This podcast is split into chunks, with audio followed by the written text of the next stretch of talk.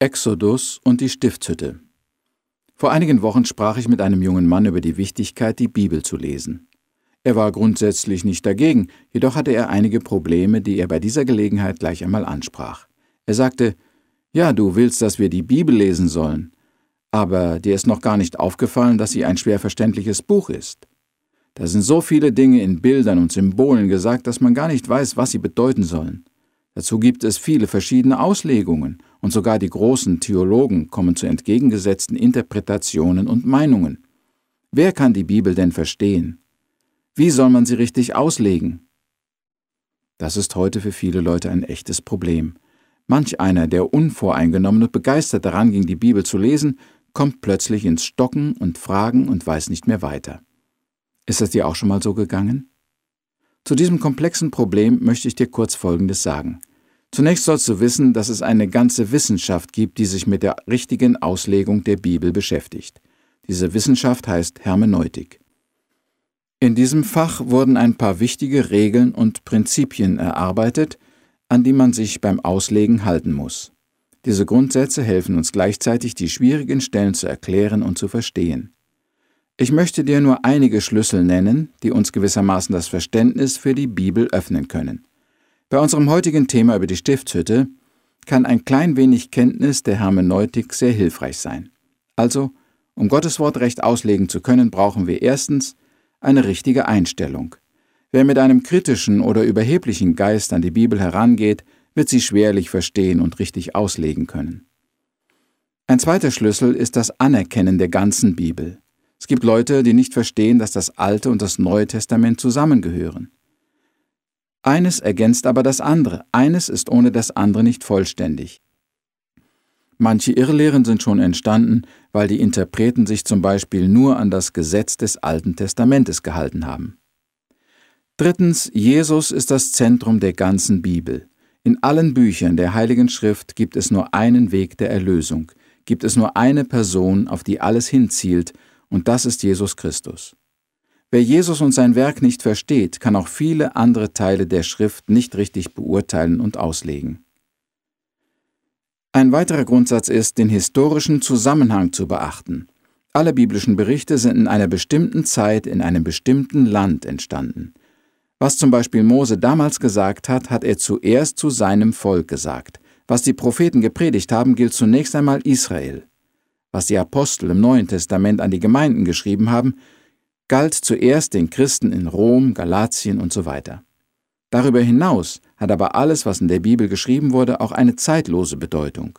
Zum Beispiel das Gebot Du sollst nicht töten ist nicht nur den Juden gesagt, sondern allen Menschen zu allen Zeiten. Nun muss ich dir auch noch sagen, dass es im Wort Gottes und besonders im Alten Testament eine reiche Bildersprache gibt, die die Schreiber und Gott selbst immer wieder gebrauchen, um den Menschen schwer verständliche Wahrheiten klar zu machen. Das ist auch mit der Stiftshütte der Fall, von der wir heute sprechen wollen. Auf der Wanderung von Ägypten nach Kanaan machte das Volk Israel am Gebirge Sinai Halt. Mose stieg auf einen der hoch aufragenden Gipfel dieses Gebirges und empfing in einem direkten Gespräch mit Gott die zehn Gebote und das ganze Gesetz. Bei der gleichen Gelegenheit zeigte Gott dem Mose dort oben auf dem Berg ein Gebilde, das in der Lutherbibel immer wieder mit Stiftshütte übersetzt wird. In anderen Übersetzungen wird es Tabernakel genannt. Was war das für ein Ding und wozu diente es? Das sind die Fragen, denen wir heute nachgehen wollen. Erstens, was war die Stiftshütte eigentlich? Kurz gesagt war sie so eine Art transportables Fertighaus aus Brettern und Tierfellen, deshalb auch manchmal Zelt genannt. Es war so leicht gebaut, dass es für die Reise zerlegt und von den Leviten transportiert werden konnte. Die eigentliche Hütte war etwa 15 Meter lang, 5 Meter hoch und 5 Meter breit. Um diese Stiftshütte befand sich in einiger Entfernung ein Zaun aus Leinwand, der neugierige Besucher und Blicke abhalten sollte. In und vor diesem Zelt gab es einige Möbel oder Einrichtungsgegenstände. Vor der Tür stand der große Brandopferaltar. Im Haus selbst war ein Tisch mit Broten, ein kleiner Räucheraltar und der siebenarmige Leuchter, der heute noch das Symbol des Volkes Gottes ist.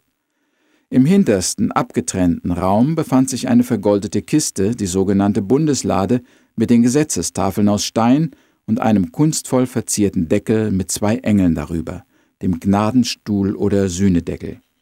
So etwa sah das geheimnisvolle Gebilde aus, das sich Tabernakel oder Stiftshütte nennt. Es wird im zweiten Buch Mose oder Exodus in vielen Kapiteln zweimal ganz genau beschrieben. Zweite Frage. Was sollte aber dieses Zelt? Wozu diente es? Die Stiftshütte sollte Gottes Wohnung sein. Zu dieser Kirche, wenn wir so wollen, kamen die Juden, um ihren Gott anzubeten und ihm zu dienen. Hier war der Ort, wo sie ihre Opfer brachten, wo die Priester Vergebung und Versöhnung für den Sünder erwirkten. Die Stiftshütte war das religiöse Zentrum des Volkes Gottes in der Wüste. Später, als Josua Israel ins verheißene Land geführt und das Volk sich politisch und wirtschaftlich organisiert hatte, baute der König Salomo dem Gott Israels einen Tempel aus Steinen in der Hauptstadt Jerusalem. Dieser Tempel war im gleichen Prinzip konstruiert wie die Stiftshütte und diente dem gleichen Zweck, nämlich der Anbetung Gottes. Drittens müssen wir uns noch ein wenig nach der Bedeutung oder nach dem symbolischen Wert dieses Zeltes erkundigen. Die Stiftshütte diente einmal als Gotteshaus und Opferstätte für die Juden in der Wüste. Zum anderen sollte sie auch ein Bild oder Symbol sein, um uns Menschen manche geistliche Wahrheit zu verdeutlichen. Der eigentliche Wert des Tabernakels liegt darin, dass es die Wohnung Gottes auf dieser Erde war. Nachdem dieses Haus erstellt und eingeweiht war, war es ein sichtbares Zeugnis für das ganze Volk, dass Gott hier unter ihnen wohnte. Die Initiative zum Bau des Tabernakels kam von Gott selbst und zeigt sein ewiges Verlangen, mit uns Menschen Gemeinschaft zu haben. Deswegen wurden wir überhaupt geschaffen, und deswegen suchte Gott nach einem Weg der Erlösung, nachdem Adam sich von Gott abgewandt hatte. Gott inmitten der Menschen, das war die große Botschaft, die die Stiftshütte jeden Tag predigte. Und so wie beim Volk Israel in der Wüste, so will auch Gott heute bei uns wohnen. Er sucht die Gemeinschaft auch mit dir. Darum verschließe Gott nicht die Tür, wenn er bei dir anklopft. Nun sind es im Wesentlichen noch vier Dinge, die diese Stiftshütte symbolisiert. Einmal den Himmel. Der Himmel, von dem die Bibel spricht, ist die eigentliche ursprüngliche unsichtbare Wohnung Gottes. Er ist ein heiliger und überaus herrlicher Ort.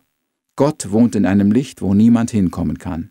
Wie es im Himmel aussieht und wie der sündige Mensch Zugang zur Gegenwart Gottes und zur engsten Gemeinschaft mit ihm kommen kann, das erklärt Gott uns durch die Stiftshütte. Das andere, was die Stiftshütte symbolisiert, ist Jesus. Jesus war Gott als Mensch geboren. Er kam zu uns und wohnte unter uns. Jesus war Gottes Wohnung unter den Menschen, genauso wie die Stiftshütte. Tatsächlich vergleicht sich Jesus auch mit dem Tempel in Jerusalem und sagt, dass er ihn in drei Tagen wieder aufbauen kann.